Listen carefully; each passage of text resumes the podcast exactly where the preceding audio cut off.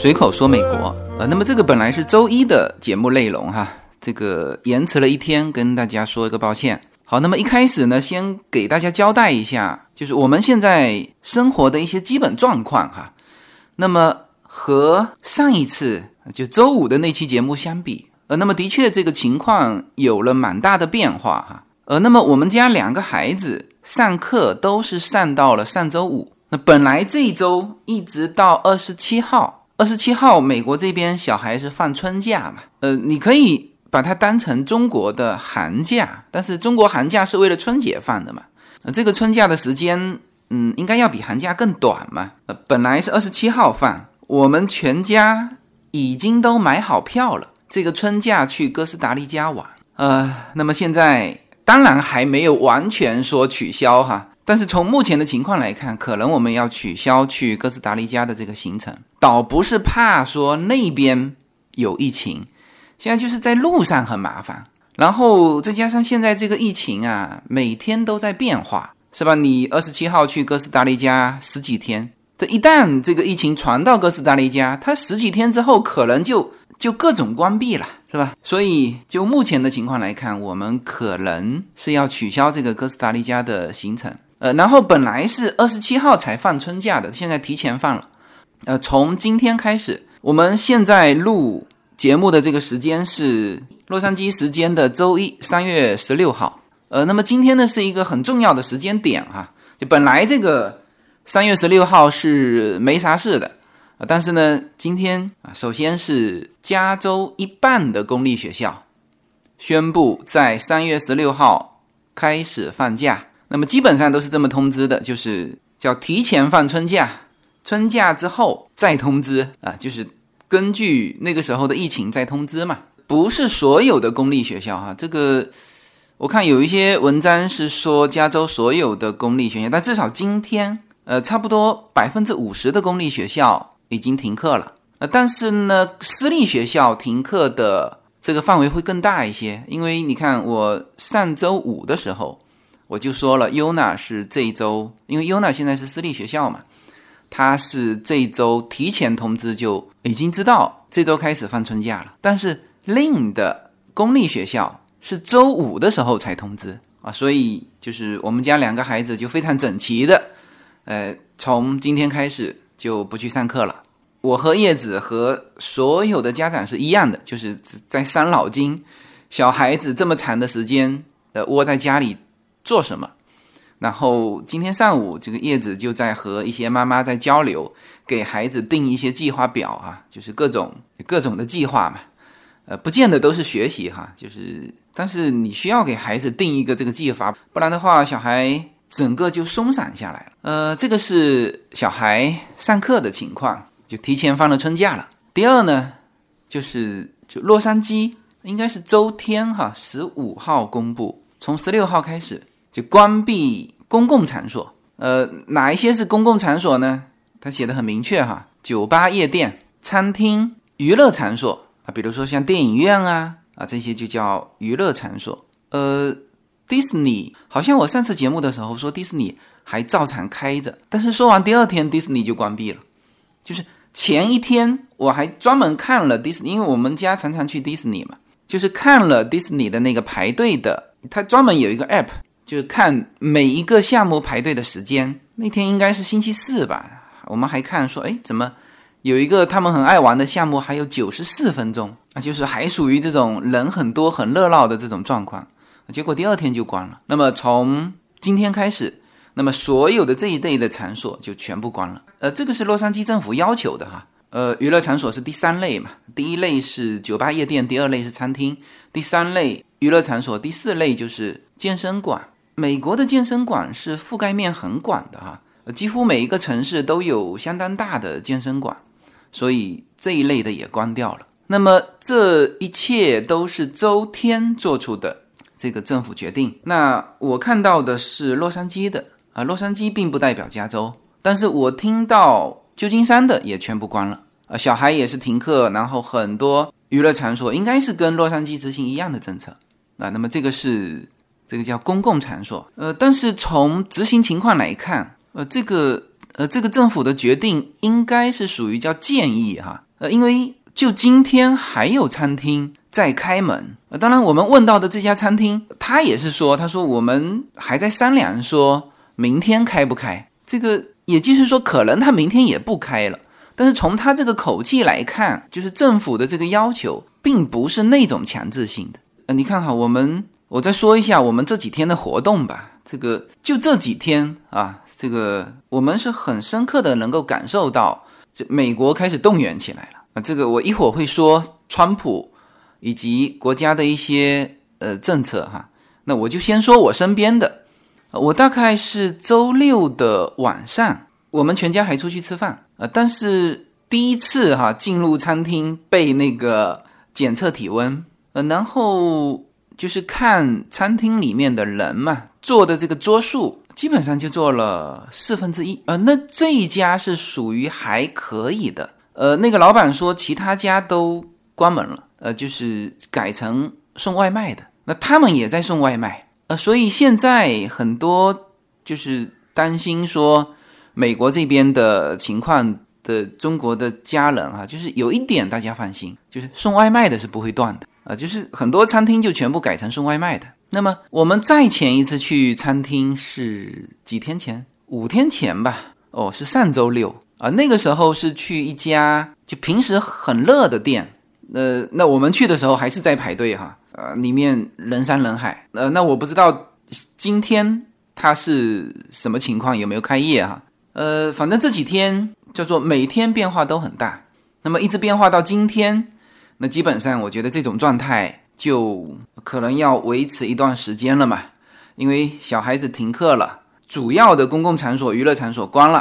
啊，但是公园是开放的，餐厅是有送外卖的，然后包括我们昨天呃还和另外一个家庭就是去打高尔夫球，呃，那那个都是开放的。呃，因为你像这种运动，室外的场所人又稀少，这就没什么问题。呃，现在基本上就是这么一个状况。呃，西部这一边，那或者说美国很多它的交通工具本来就是私人交通工具。你像洛杉矶，全部是私家车，就我们平时就没有去问那个公共交通有没有开，所以现在也没去问他公共交通有没有关。然后城市跟城市之间的流动，这个是呃完全没有什么限制的，因为大家都是私家车嘛，你想去哪里这都自由的。那我们甚至在想说，既然哥斯达黎加不去了，那我们是不是就租一辆房车啊？我们再到那个什么犹他州去逛一圈？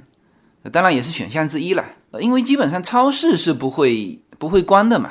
全美超市都是正常。呃，当然，很多文章说这个超市里面的东西都被抢购空了哈。我其实最近每个周末都会拍直播嘛。那因为我现在也不好说说明天会怎么样。那至少今天叶子出去买东西依然是正常。呃，所以我们在想说，因为房车上面是有冰箱的嘛，那只要有超市，那我们这个吃跟住就可以解决啊。那当然，这个是我蛮想的哈，这个。再再看情况哈，呃，那么这个是加州的情况。那么纽约就是东海岸，那东海岸是有蛮多的公共交通的。其实现在有很多文章就写，呃，哪一个说美国的城市哈，哪一个城市分层了？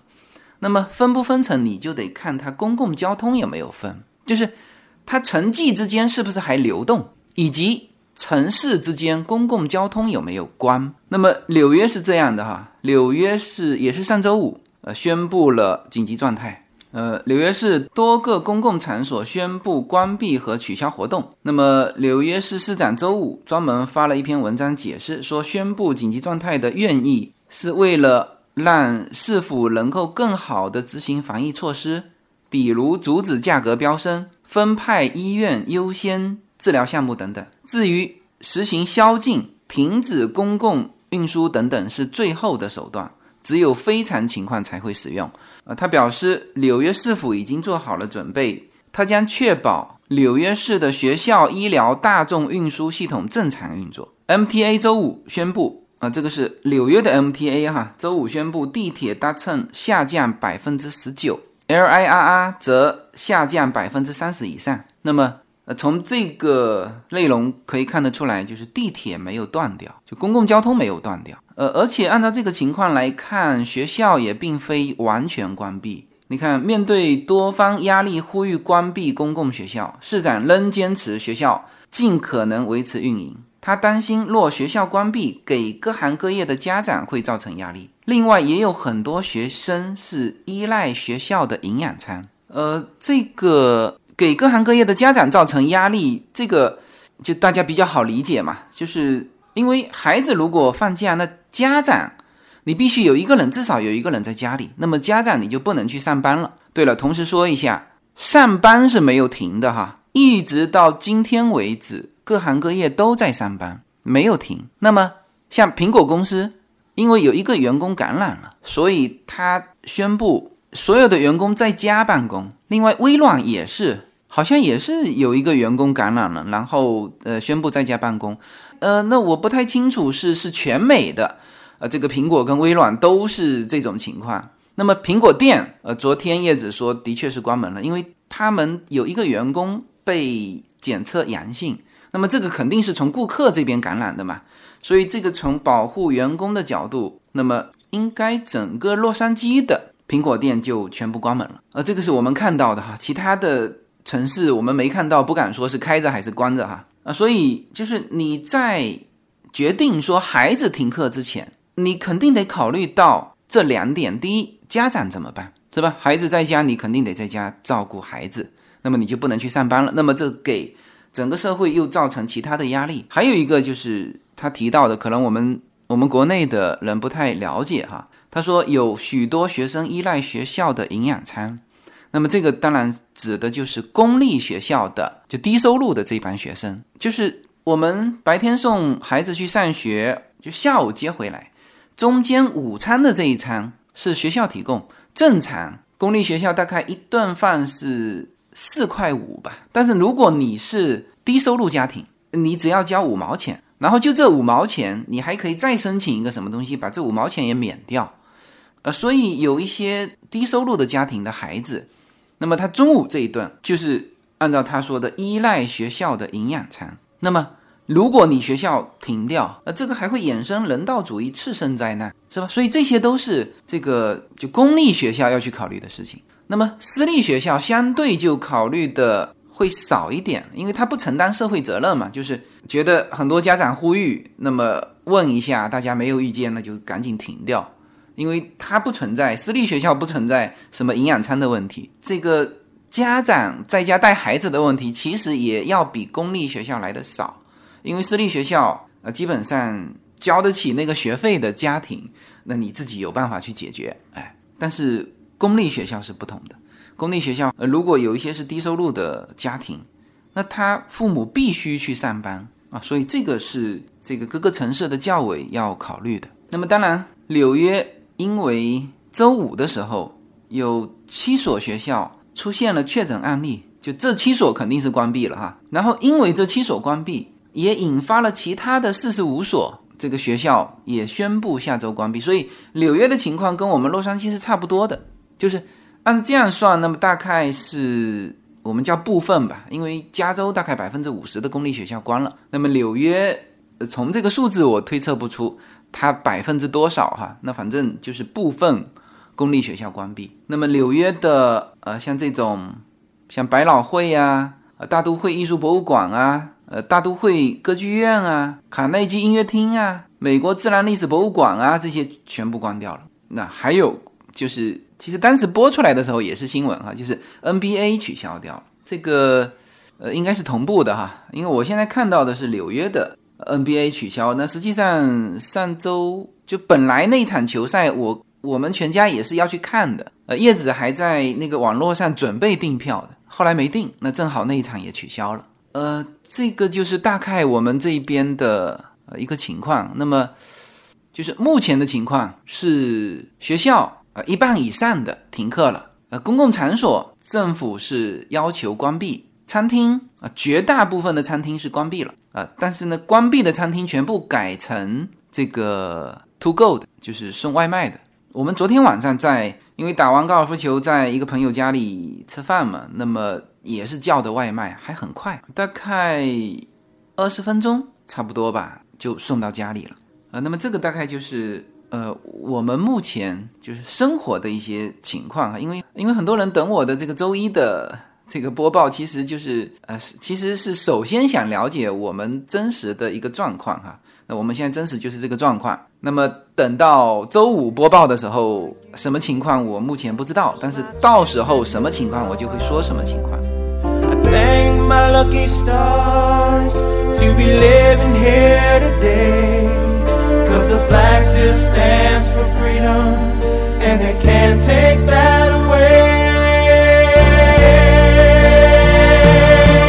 随口说，美国的听友大家好，我的新书《平行美利坚》目前已经在当当网、京东等各大网站均开始正式发售，同时在电子书 Kindle 上也已开始发售。那么这本书是随口说美国的第一本书，也是我个人第一本书。拨开迷雾看美国当下，中美两国恰是两条平行线，只有穿梭其中的人才能看清一切。希望大家支持这本书，现在就可以立刻在网上下单购到这本书。谢谢大家。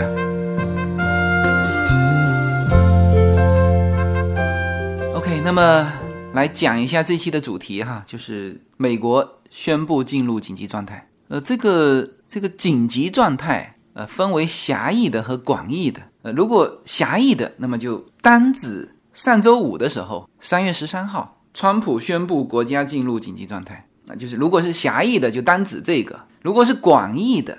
那么要从十三号上周五一直讲到今天，今天是十六号，我要好好给大家说一下美国目前的这种紧急状态哈。我们还是先从周五开始说吧。其实啊，其实从上周五开始啊，其实是接上周四的。因为上周我已经讲了嘛，周一、周四两度熔断，就美股熔断哈。那么从周五开始，那又是叫波澜壮阔啊，美股居然上涨了百分之九，就向上垄断。向上当然没有垄断了，呃，只是告诉大家，就是它这个是二零零八年以来最大的涨幅，标普五百涨了百分之九点二八，呃，这是周五的，所以我说波澜壮阔嘛。然后周天。又公布了一系列的东西，然后今天又是垄断，呃，所以单单这几天的事情就够跟大家说的了。我们先慢慢来哈。首先是周五，周五，川普宣布国家进入紧急状态。呃，在川普宣布国家，国家就是美国嘛，联邦进入，就整个美国进入紧急状态之前，你像加州、纽约州、华盛顿州啊这几个重灾区的州早就宣布。进入紧急状态了。那么当时我有说过，他为什么要宣布进入紧急状态？就是政府就要钱嘛。你看，他一宣布紧急状态，首先可以拿到联邦的拨款啊，第二呢就可以就是本周的国会可以拨款。那么联邦啊也是一样啊，就是那因为美国的政府呢，它的权利啊以及它可以动用的钱啊，这个都需要国会批的。那所以这个是他宣布紧急状态的一个一个动作啊！你看，进入全国紧急状态意味着联邦政府能够动用更多的资源抗击疫情，做出更灵活迅速的应对。总统可以以紧急状态之名执行更严厉的防疫措施。就是如果你不宣布这个紧急状态，你是没有这个权利的。然后再说钱的事情哈，国家紧急状态之下，联邦政府最多可动用五百亿美元的资金抗疫，而且对医生、医院的一些法律法律约束在紧急状态下是暂时失效的，可以更充分发挥医疗资源。川普总统在白宫记者川普总统在白宫记者会上宣布了多项举措。哎，这几天川普是频繁出现在那个。呃，记者会上各种直播哈。呃，周五他宣布了多项举措啊，包括暂时豁免实验室、医保公司等需要遵从部分法律审核，给予他们更高的灵活度；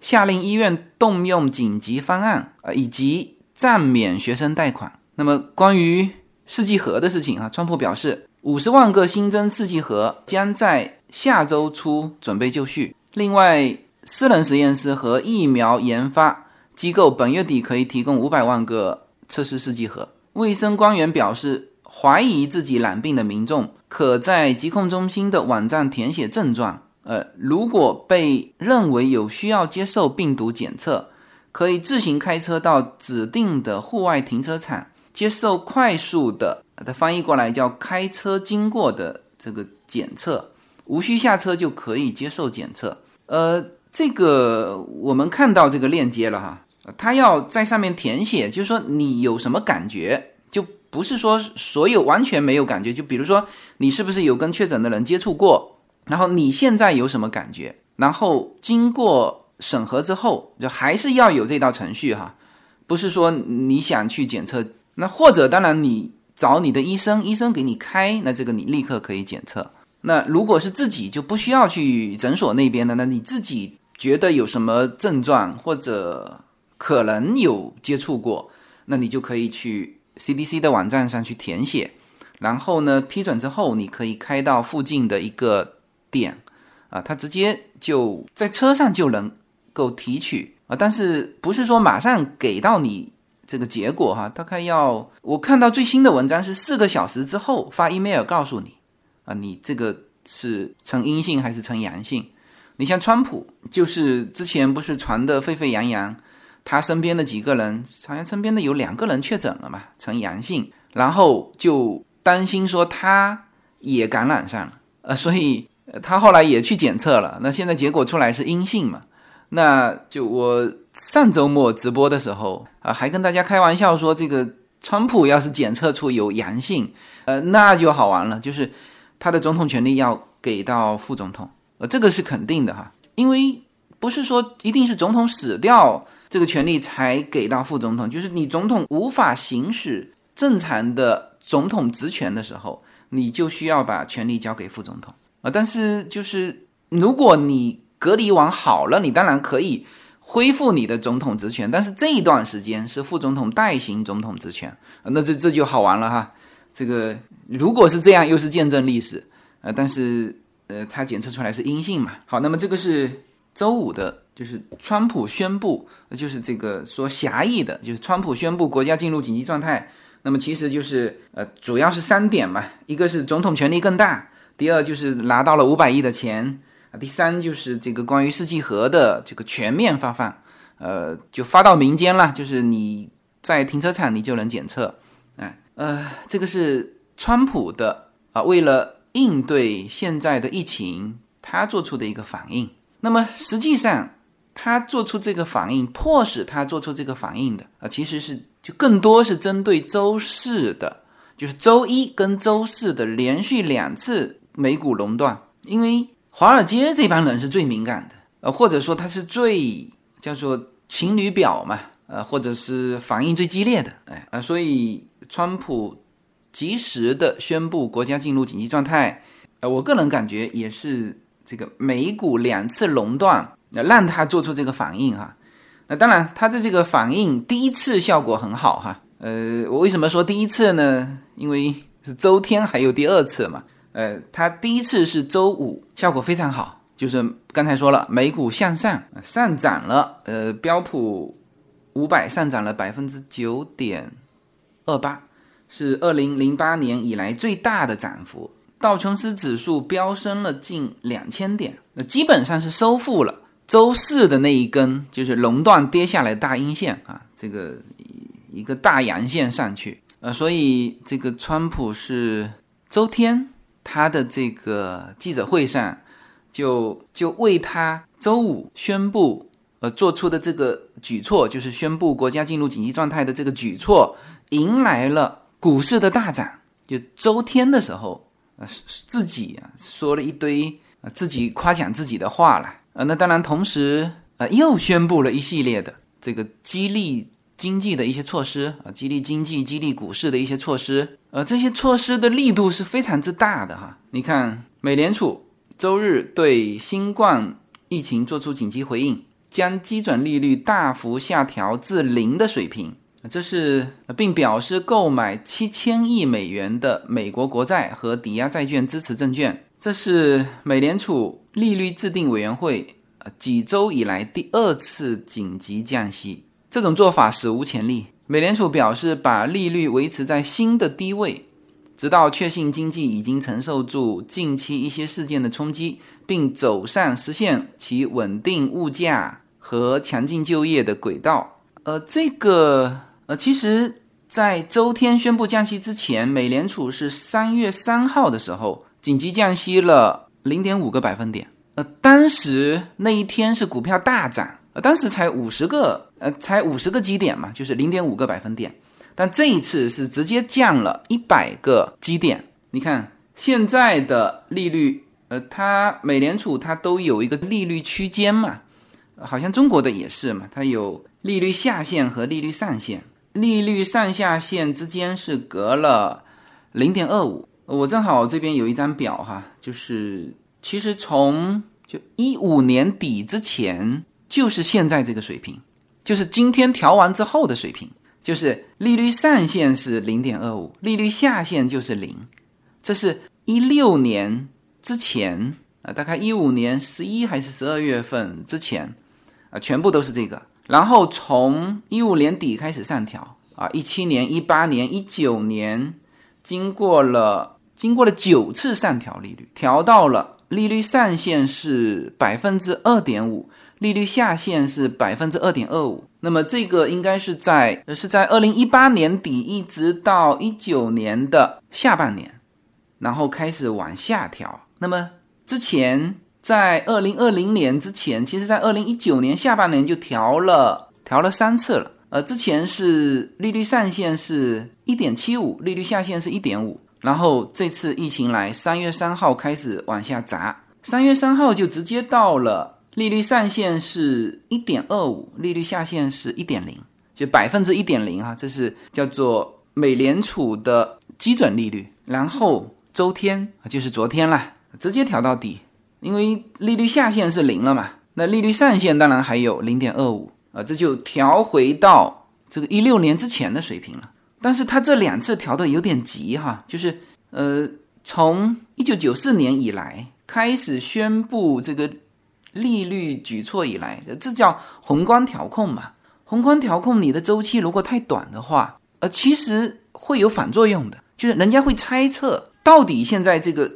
这个形势是一个什么状况。那么他能够去判断的，也就是比如说现在疫情的一些数字。啊，以及后期公布的一些经经济的一些数字，但是但是有一点就是，你政府的举措也是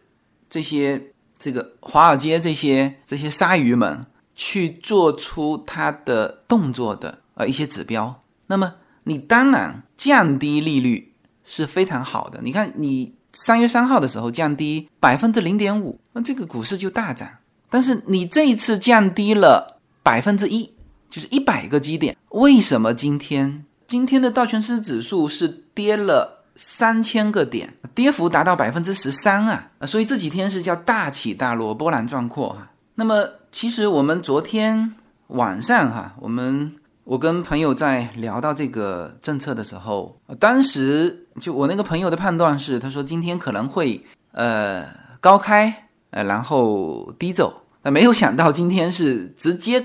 开盘就熔断，就是标准普尔指数，就标普五百跌到百分之七，不就垄断了吗？它这开盘就垄断，也就是说，虽然你公布的都是利好政策，但是太着急了，就是你着急的这个这个举措，让市场感觉到你的慌张感，所以今天是开盘直接垄断，十五分钟之后市场有所好转，但是但是后市继续往下。所以今天是道琼斯指数跌了百分之十三，是该指数历史上就美国有这个道琼斯指数以来历史上第二差的表现。标普五百下跌三百二十四三百二十四点八九，呃，跌幅百分之十二。纳斯达克跌幅百分之十二，呃，都创下了该指数单日最大跌幅。所以当时我们就说到了，就是说你这样。一个是太密集了，周五宣布国家进入紧急状态，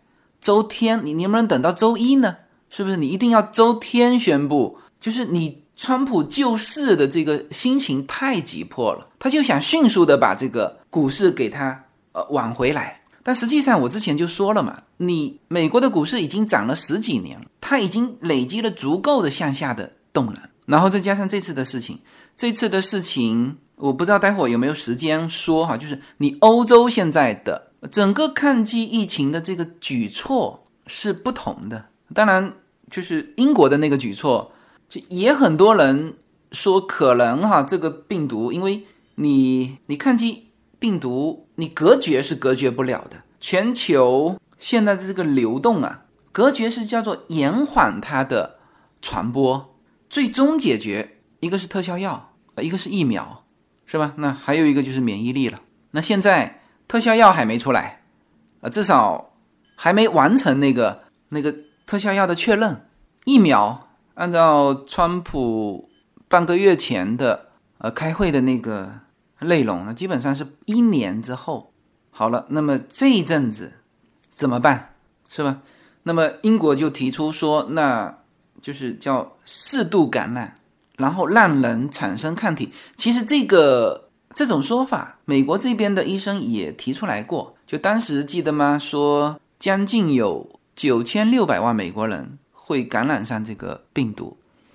啊，也是跟英国的这个思路是一样的。其实我们很多打的疫苗啊，也是微量的细菌打进去，让你去产产生这个抗体啊。所以这个是英国的思路。当然，本身也被西方的这些也不能说主流的，就是蛮多的医疗机构批判的啊。所以美国现在没有用欧洲的那一套做法，但是美国跟欧洲的这个联系是很紧密的，就你。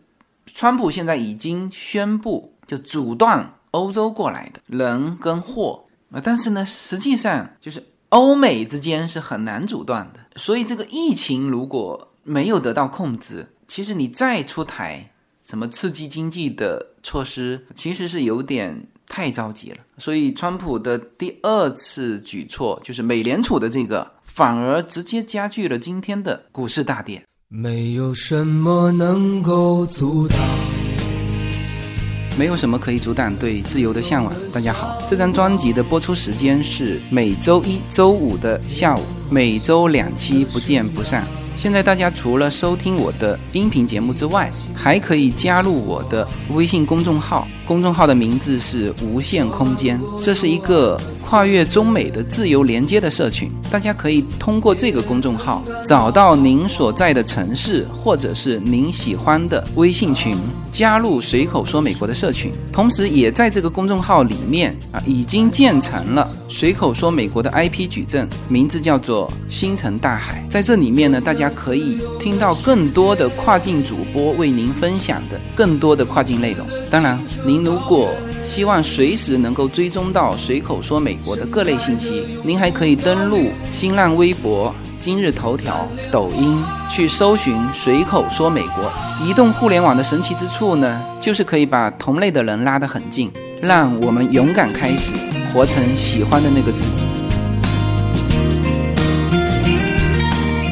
那当然，周天美联储除了调整这个利率之外，还表示从周一开始。到未来的几个月，将购买至少五千亿美元的美国国债和两千亿美元的抵押抵押贷款来支持证券。呃，那么这个是呃主要的举措了。那当然还有，美联储还调整了与欧洲央行和日本央行等其他五家外国央行的这个计划，呃，以接近零的利率在海外提供美元，呃，最长限期是八十四天。以确保美国以外的市场不会出现美元短缺，那么这些是美联储以及美国政府在尽力避免形成一个叫全球性的金融危机啊，但是非常可惜哈，这个市场根本不领这个情，呃，甚至这种比较太着急的举措，在周一实际上是加剧了这种恐慌。你看，银行股啊，花旗银行周一啊，就今天。下跌了百分之十九，美国银行摩根大通下跌了十五。一家基金管理公司的首席执行长说了，他说他们基本上在三周之内耗尽了所有的弹药，他说现在什么也不剩了，他们不能再把宽松的货币政策作为武器库的一部分了。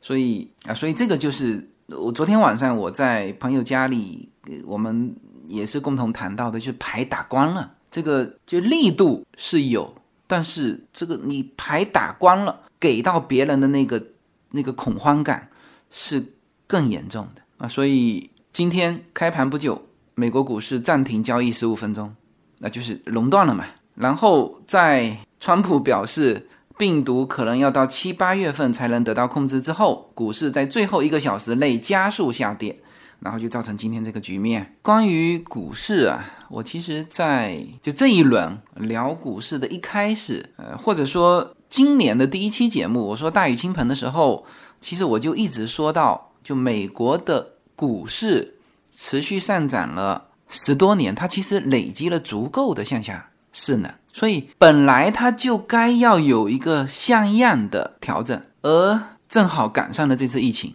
所以它向下的空间今后依然存在。就这个时候的抄底风险，其实和股票的技术已经没有关系了，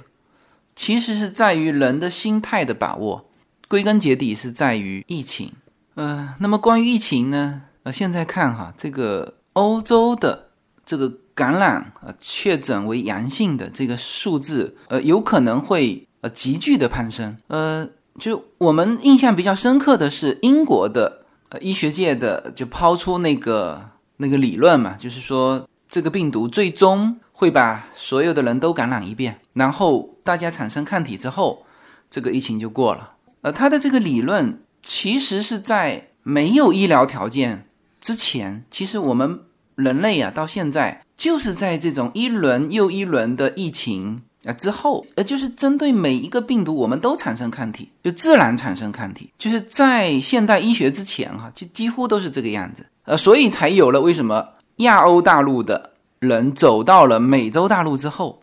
就是身上带的这个病毒，就直接把美洲的百分之九十几的人都杀死了。美洲的印第安人不是死在枪炮和刀枪之下。几乎是全死在病毒之下。那因为亚欧大陆的人它是横向的嘛，所以两边的人可以走来走去。因为亚非欧大陆，呃，它实际上人是流动的，人一流动，那病毒就是不断的呃互相传染嘛。然后本身这一片大陆的人就身上叠加了无数种病毒以及产生的抗体，但是保护的非常好的那一片美洲大陆的人。因为之前是与世隔绝，所以他们没有经历过这个病毒啊，所以他们就遭受了灭顶之灾那，所以他们大量的是死于这个欧洲人带来的病毒啊。这个内容大家可以大家可以去看那一本非常著名的《钢铁枪炮和病菌》哈。所以就是英国人的思想是这么来的，而最终这个病毒在人类社会的消失啊，是以就是研发出疫苗的模式。还是以研发出特效药的模式，还是以啊，真的是全体人类再感染一遍啊？那这个不仅是英国啊，像欧洲很多国家啊，包括美国的，呃当然不是主流的这个这个观点啊，但是但是也有观点，他就是这么思考的。当然，这个不是说他们很坏哈，他们想到这一步之后，他们其实是叫降低损失，就一种叫做预防感染，还有一种就是说感染上之后。降低损失，所以说现在有很多人在说，在比较各国之间的死亡率嘛，就是说 ICO 重症病床的数量决定了这个国家这次新冠疫情面前的这个死亡率。所以现在呃，至少我们听到的就是对韩国的啊这个数字，呃，川普对韩国的抗击疫情是进行了表扬，那实际上是跟他们的包括新加坡，呃，新加坡是。不分层的啊，但是新加坡的数字也很好看，那就是其实是它的整个的医疗资源是够，所以你看在欧洲其实那个数字就很明显，比如说像德国啊这种医疗资源多的，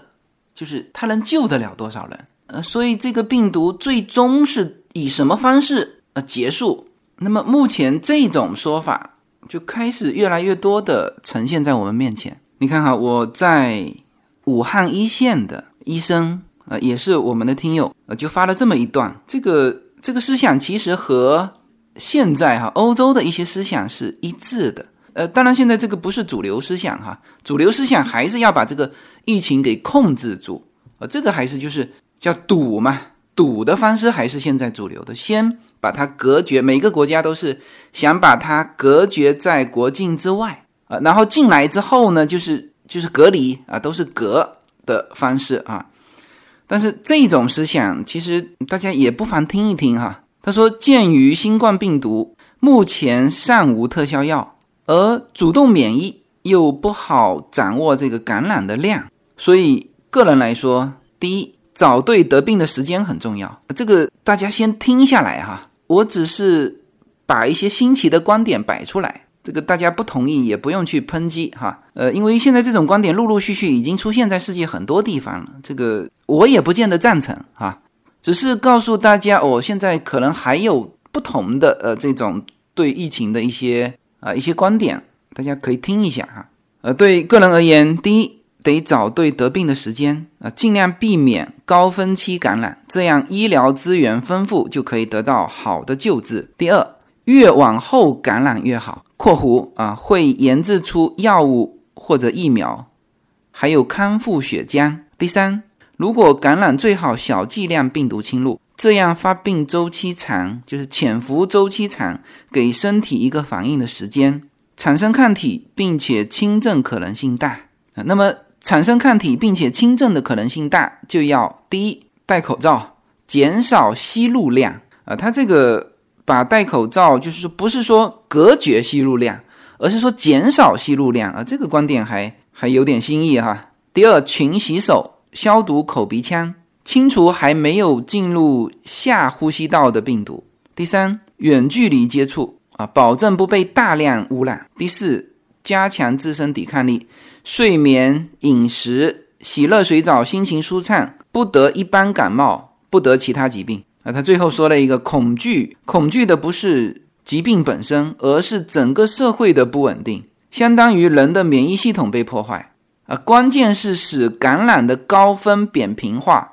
高峰越低，越趋向于正常生活。呃，所以这个还是国内的一些一线的医生的呃一些建议和和一些私下的观点。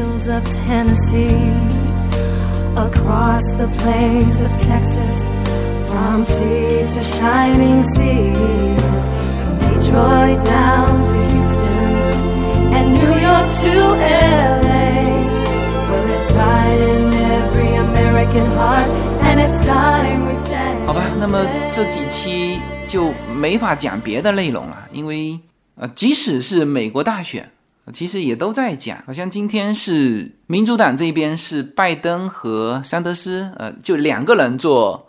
辩论啊。这个辩论席是没有观众的，这个按照也是怕这个疫情嘛，就是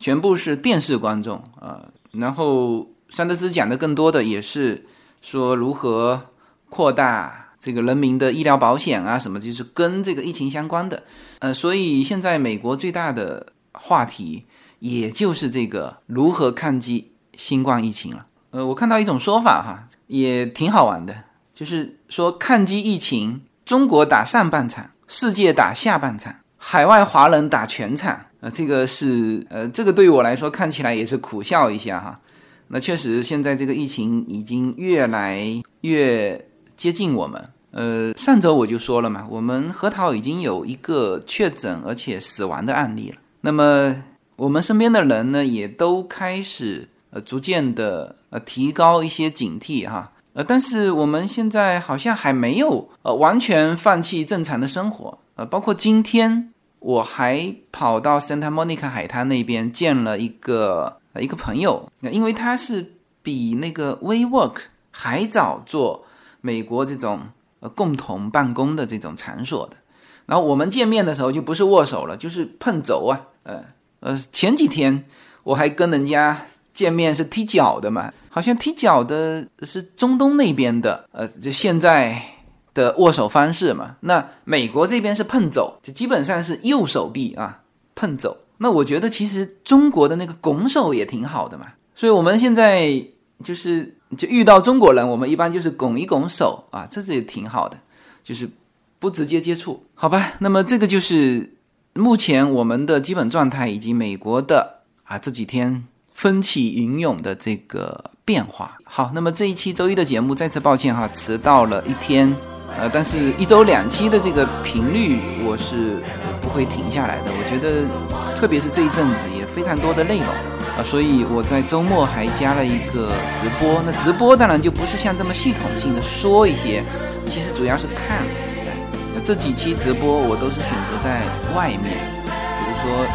上周末是去淘美国的旧物，家庭叫资产拍卖，家庭淘淘宝。上一周好像我有带大家去看了一下超市啊，但反正情况都是一直在变化。那么我也会第一时间的把这边的一些我身边的一些事情就告诉大家，好吧？那么这一期节目就到这里，好，谢谢大家。